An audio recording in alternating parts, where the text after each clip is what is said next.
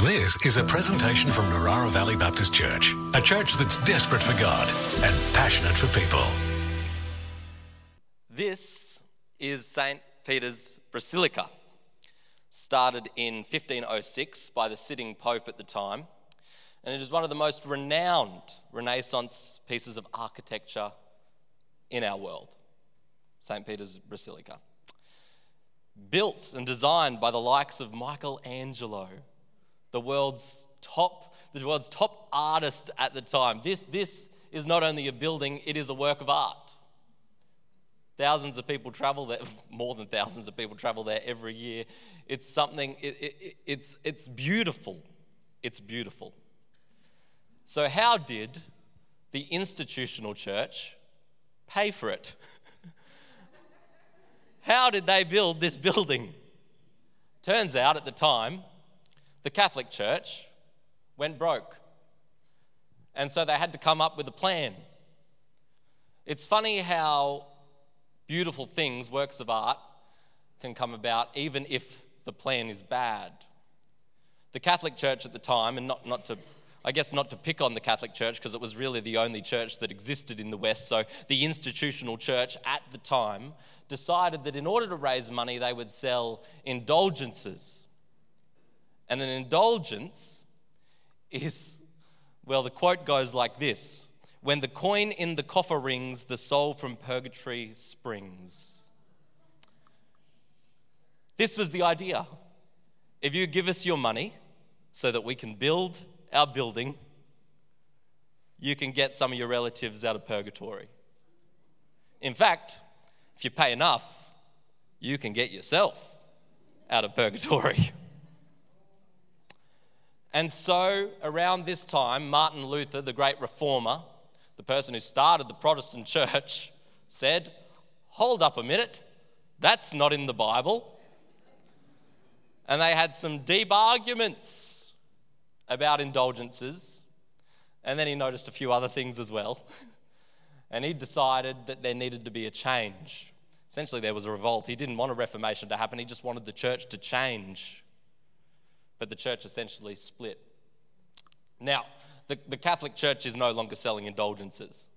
In fact, the Lutherans and the Catholics meet every year and they discuss the things they have in common, and there's a lot more in common than there is different. So they're no longer doing this, but it was a thing of the time. Since the beginning of the institutional church, there have been some terrible and wrong teachings on money. And this sort of financial, I believe at this point in time in 1506, I think it was financial abuse, to be totally honest. And I think it's what Peter refers to when he wrote in 2 Peter, let me just find this for you, in 2 Peter 2, 1 to 3, it says this. I'm going to read it, but it's on the screen. It's a little bit small. I apologise for that. "But false prophets also rose among the people, just as there were false teachers among you, who will secretly bring in destructive heresies, even denying the master who brought them, bringing upon themselves swift destruction. And many will follow their sensuality, and because of them the way of truth will be blasphemed. And in their greed they will exploit you with false words."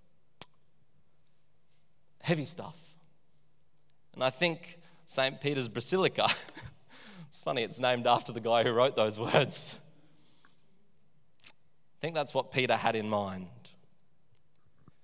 So, with all of that, with that introduction in mind, I'm here to speak about money. About a month ago, the elders have requested that on this day, that in both our services, we would talk about money. And as a pastor, that's a very difficult thing to do. So, as Johnny said, we've been talking about it a lot. And because I'm just a little bit cheeky, I thought I would call this discussion we're going to have today, "Reasons You Should Not Give to the Institutional Church." So some of you were panicking. It was like your first time and you're going, "What's this?" Oh, it's one of those, it's one of those money churches. Don't worry. You're all in for a treat. Our elders and board just had a heart attack over my sermon. Don't worry, elders and board, it's going to be okay. And because, as Johnny said, I've been thinking about this for a very long time, a month. We've had so many discussions. I didn't feel right getting up and doing one of my... I love being creative. I love the creative sermon writing and the talks and all those sorts of things. But I thought, I just can't get up in the integrity of myself and do some sort of fancy creative talk this morning. In fact, I wanted you to invite you into the discussion that people like me and Johnny have been having, and I've been having with all my spiritual mentors. I wanted to invite you into the discussion. So this morning's not a sermon, it's a discussion. And I'm going to sit here on this seat, take a seat, and we're going to talk with each other. And perhaps you want to continue the conversation as we leave the room, because these are important topics, and they can so easily be skewed, and they can be so easily get wrong, even just in minor ways. So I want to invite you into the discussion. In some sense, I am a theologian. I've been to Bible college, but it doesn't mean I have all the answers. There's people in the room right here who are older, wiser, smarter than me, and I'd love to continue the conversation with you. But this is where I'm at when it comes to the topic of money. Reasons you should not give to the institutional church. So shall we begin? I'm going to try to keep it as clear as I possibly can. I'm going to be talking about a lot of big topics and situations. But the number one reason you should not give to the institutional church, or one of the reasons you shouldn't, is because you happen to think that God will prosper you. This is not a reason to give to the institutional church, because you think, or you have been taught, that God will prosper you. I remember going to a big Christian conference, a really big Christian conference. 30,000 people, big Christian conference. And at the start of the sessions, there would often be an offering talk. We don't usually do those in this church, but in some churches, they do an offering or money talk at the start of every sermon that is almost longer than the sermon itself. And I remember going to this conference. At this point in time, I just moved to the coast. I had about $500 in my bank account because I was working as a cleaner at the time. Tell you what, I only had $500 in my bank account, but I was just as happy as I am now, to be totally honest. And I remember going to this conference, and they got one of the speakers up to do the offering talk, the offering message. And he got up and he talked about how in order to be blessed, in order to be prosperous, in order to, receive what God has for you, you should give. And the preacher at the time was a very enthusiastic, charismatic preacher who was getting up there doing this talk on the offering. And he even hinted what he was going to give in the offering. And he hinted that he was going to give about $2,000 in the offering. Yeah, I know, crazy. He hinted. Now, I, as a young person with $500 in my bank account, thought, oh my goodness, this guy's going to, look, he's going to give that, whoa. And my heart started beating, and I felt like, oh my goodness, am I meant to give in this? My heart was beating. And I was really panicked because the $500 was all I had.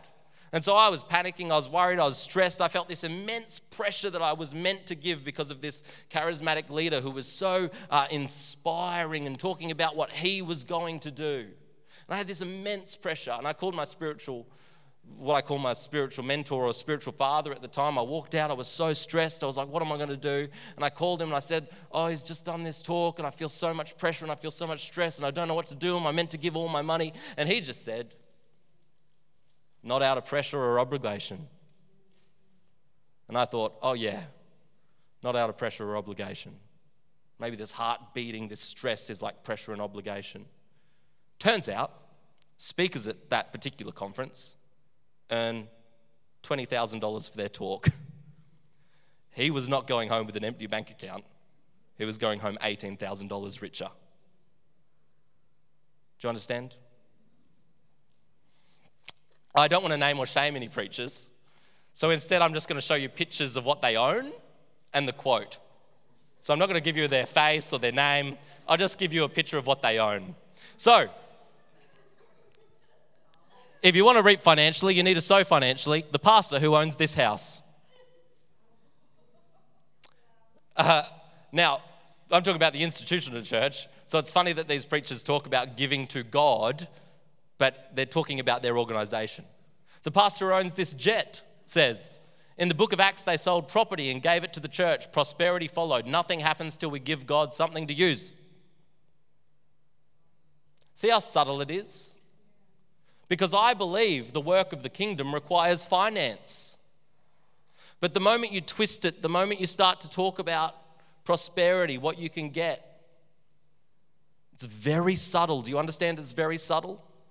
Very subtle. In fact, we can have conversations over coffee and talk to each other about our own stories and accidentally buy into this without even knowing that we're doing it. So we have to be very, very, very careful. You should not give because you think that God will prosper you. You shouldn't give because you think God's going to pay you back with interest.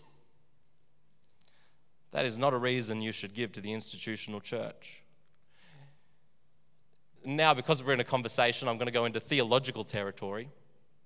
It seems that giving is talked about in the New Testament, a very certain type of giving.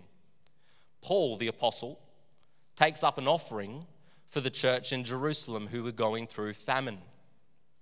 And he's talking to, not individuals, but he's talking to the institutional church in 2 Corinthians 9.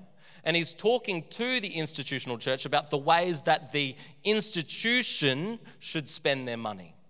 He's not speaking to individuals. He's speaking to the board and the elders, and those things didn't exist in the New Testament. But he's speaking to the people who have the opportunity to put money towards the Jerusalem Appeal, which was for poor people in famine. And so he talks to, in 2 Corinthians 9, he's talking to the Corinthian church about what they pledged to give.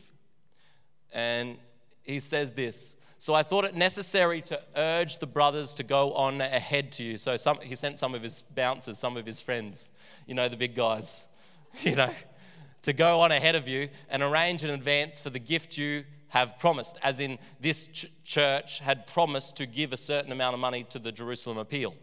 So I'm going to send the people to collect what you pledged to give, so that it may be ready as a willing gift, not as an exaction. Now, I don't know if that's the correct English word, but the footnote in my Bible says, or a gift expecting something in return. So it would be ready as a willing gift, not as a gift expecting something in return. So you're not giving to these people in famine in Jerusalem expecting something in return. You're giving it as a willing gift.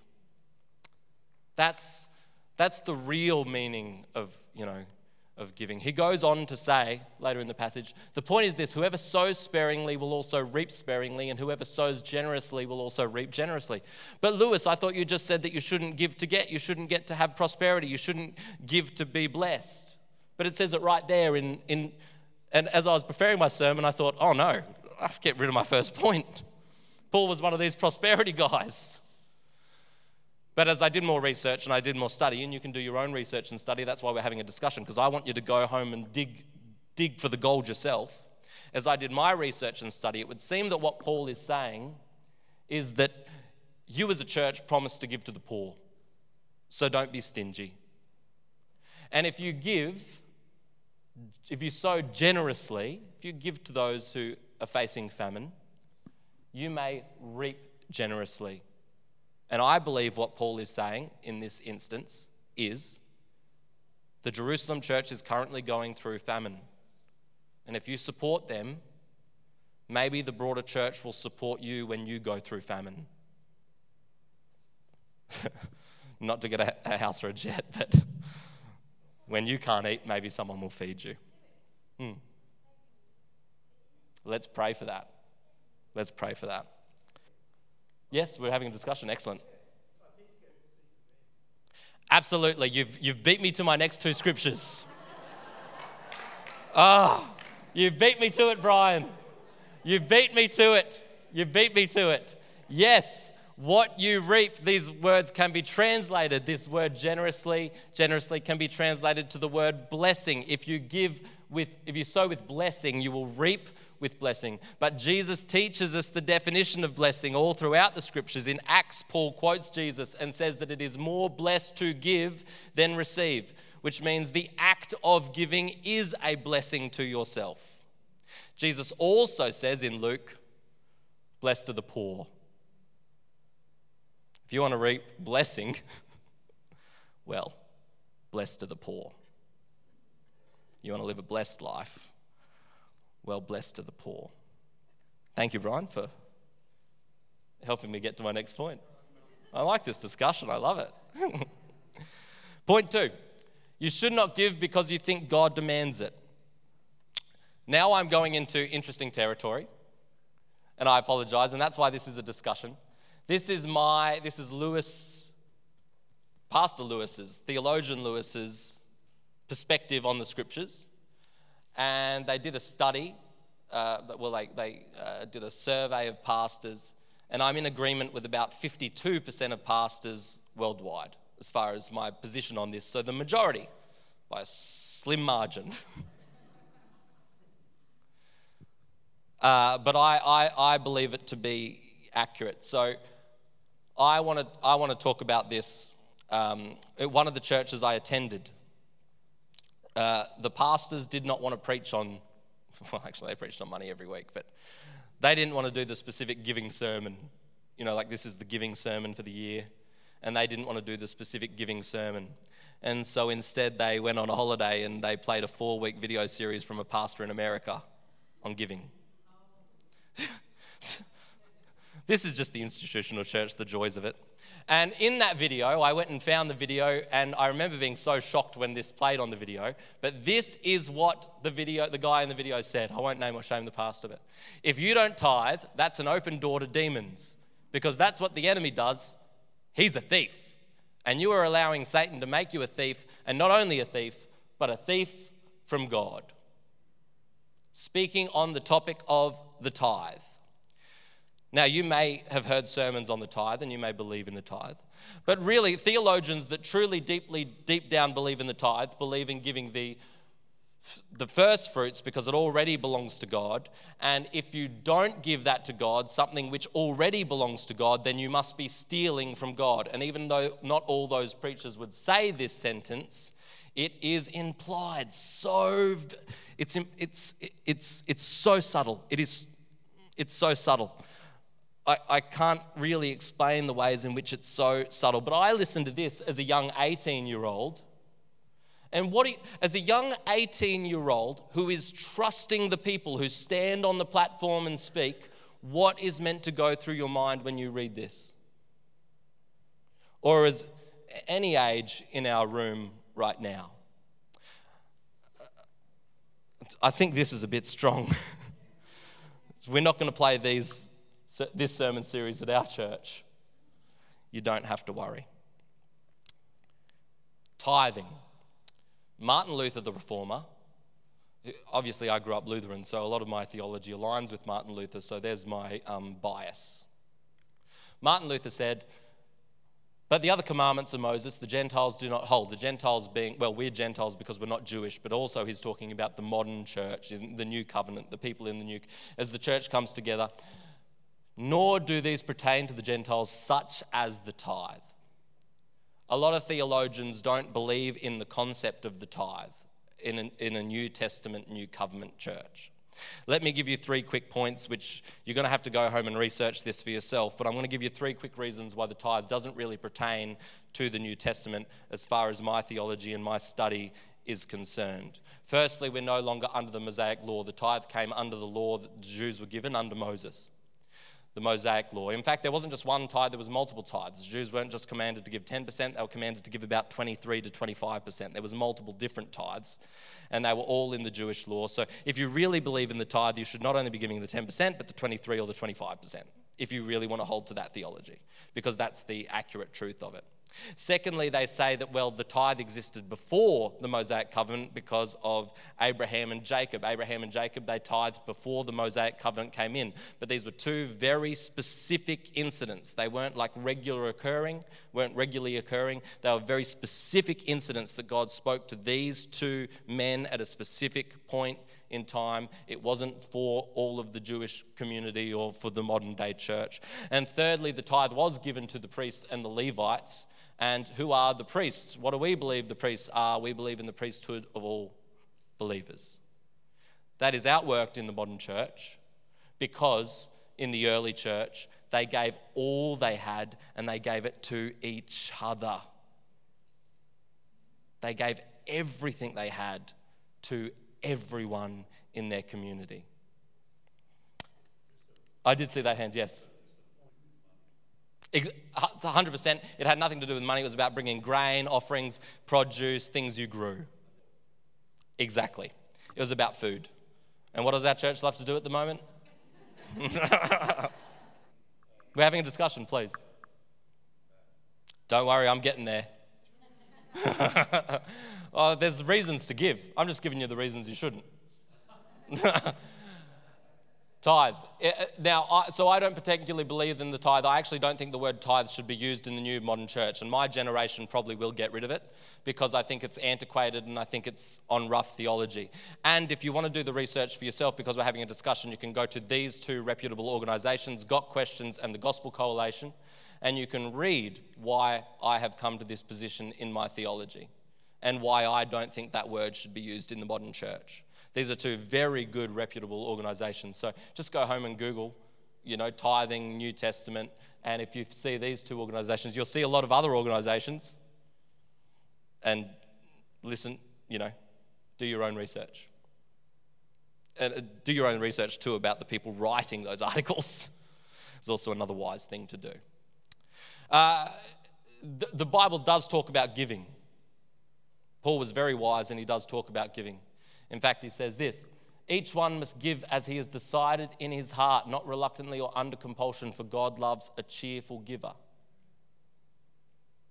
The tithe isn't in the New Testament. You can't find it. Some would argue Jesus talked about the tithe when he's getting angry at the Pharisees, but that was before the beginning of the New Covenant, and also he's getting angry at the Pharisees. But giving, generosity, is flooded through the New Testament. Flooded through our New Covenant. Generosity is so important. But it's not under pressure or obligation or because you grew up knowing that you had to give 10%. It was out of, it's what you decided in your heart, and it was not reluctantly on the compulsion, because God loves a cheerful giver. It is more blessed to give than receive. So the question becomes, if you're not giving to get, and you're not giving because God commands it, why should we give? So why give to the institutional church? There is no clear systematic theology on giving to the institutional church in the New Testament. It's always different. Sometimes Paul asks for money, and sometimes Paul gets a job, earns his own money so that he can do his ministry. Do you understand the tension? So I can pick and choose a scripture that talks about Paul asking for money, but I can also pick and choose a scripture that says, where Paul says, I understand that you guys don't have any money, so I'm going to get my own job and I'm going to keep doing my ministry. There isn't a clear systematic approach that you can find and summarise in the New Testament. In the same way, what is the institutional church? We've created the institutional church, especially now in modern times, but it's very different to Paul's day. I mean, these days we have buildings so that people can gather together. In the West, it would be weird for us all to sell our houses and live in a commune, although some Jehovah's Witnesses, Closed Brethren, things like that do that sort of thing. But it's certainly a bit odd in our Western modern culture. And so what is the issue? And then we have our policies and procedures. We have the ACNC. There's lots of different things we need to do. We need to make sure we're paying people the right award and fairly. There's lots of different things that the institutional church didn't exist in the New Testament, so how could we possibly compare it? So why give? Why give to this institution, Narara Valley Baptist Church, with a board, registered by the ACNC? You can literally go look us up online and see how we spend our money. Why should you give to that? I think this is a church worthwhile giving to and being generous to. And I believe that because of what our church is like. On Friday night, our youth ministry was invited to an event, a big combined event at another church, run by another institution, which is also registered with the ACNC. and they decided that they were going to charge to enter this event, and it was going to be $15. And we asked, does that include food? And they said no. And we asked, where does the money go? And they couldn't give us a very clear answer. So I got a little bit angry, and they reduced it to $10. On the topic of food, in our leaders' meeting, you know, young people, we're talking, you know, my leaders, our youth leaders are young. We decided if they're not going to feed them, we will. You understand? And so, here's us feeding people at the Youth Alive event. Here's a familiar face. Good to see Dave. Thanks, Dave, for helping with the barbecue. Here's some of our youth leaders here. Josh K, he really led the charge in the leaders' meeting to make sure that we were going to do something about it. All the generations serving together. You know, we had our Year 12 student leaders helping serve. All the generations. It's good. It's good. It's good. The reason I believe that you can safely give to this institutional church is because with all integrity, to the best of our ability, we want to do the right thing with the money that we are given. We have a good board of very talented, smart, integrous individuals. We as a priesthood of believers vote on our budget every year to make sure the way that we use our money is safe and good. And we have good systems and procedures in place to make sure if you're ever worried about the way we're spending our money, you can do something and you can say something and it can be brought to our attention. Because we are a church that feeds people. Tonight, if you want a burger, you can pay what you feel, but if you can't pay, you can still have a burger. And when we have our potluck and you all bring your food and we share together, where else would you want to bring a, please someone bring brownies. This institution, I believe, and I mean, you can't take my word for it. You can go home and you can look at our budget and you can type Narara Valley Baptist Church into the ACNC and you can call our chair of the board. You can call our reception during the week. We're very authentic, open, and I believe we're making good decisions when it comes to the finances of this church. Therefore, I believe that's the reason you should give to the institutional church. I just think you should do your research about which ones you give to, because not all institutions are great. But I believe this one is. Bit biased coming from me. But I love this place. Do you? It's funny that he's talking about pledging, and this will be the most controversial thing I say, and I'm sorry. And I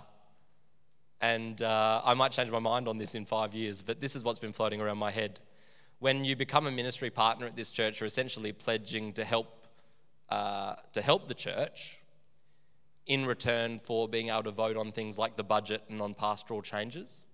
So part of becoming a ministry partner is we ask you to contribute financially, because when you vote on things like the budget and the pastoral staff, things that involve money, it's good to have some, it's good to have some skin in the game. It's a partnership. And I believe that if you are a ministry partner and you're not currently giving, I'd love you to consider what it could mean to uphold your side of the pledge, like Paul is asking the Corinthian church to uphold theirs. Because when the vote for the budget comes around at the end of the year, I think it's important that you're not just voting on how the church spends its money, without perhaps having some skin in the game and contributing to that. But not out of pressure or obligation, but if you willingly made the choice to become a ministry partner so you could have a vote, what does it mean to uphold your part in that? As I said, that's not a theological statement. It's just something that I've been thinking about when it comes to integrity and when it comes to what does it mean to do what you say you will do. Let your yes be yes and your no be no. Let's end with this. 2 Corinthians 9:8. God is able to make all grace abound to you so that having all sufficiency in all things at all times, you may abound in every good work.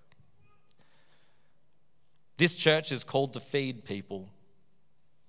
And I think God is going to provide for us everything we need as an institution to abound in every good work that he has called us to. I genuinely believe that. So we must pray that our church continues to act with integrity and generosity in all that we do. That we would not worry about our provisions, but that we would take joy in the daily bread that God graciously provides. We must pray that we will not need to reduce our missional work or our missions giving. The missional work and the missions giving that we do for this church is important, and we must pray that God would allow us to continue to do that work. Because I believe in this church. And if you do too, I'd love you to consider what it might mean to help us do what we are called to do. I believe that God will provide. God may be asking you as one of the saints to help with that. Similarly, he might not.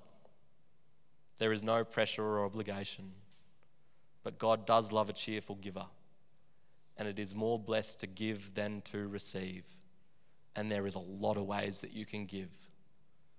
And one of them is to our good and safe institution, Narara Valley Baptist Church.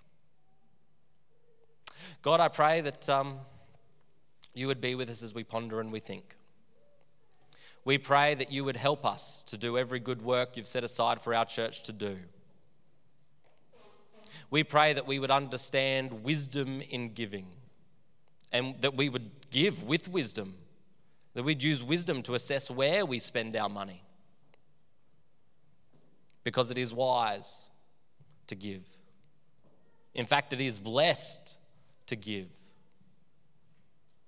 Would we be a generous church? God, would you be with our board and our elders as they make financial decisions? I pray that you would continue to help them act with integrity. And if they have any difficult decisions they need to make in the upcoming year, that you would help them to do that with wisdom. God, we thank you and we praise you for the gift that you gave. God, you did not expect anything in return.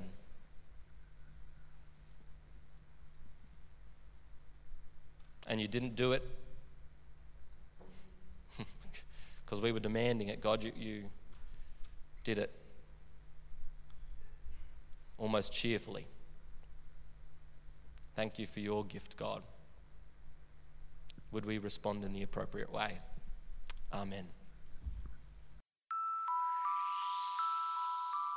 This has been a presentation from Narara Valley Baptist Church, a church that's desperate for God and passionate for people. To continue the conversation, we invite you to join us Sundays at 9:30am and 5pm, or on our website at www.nvbc.info.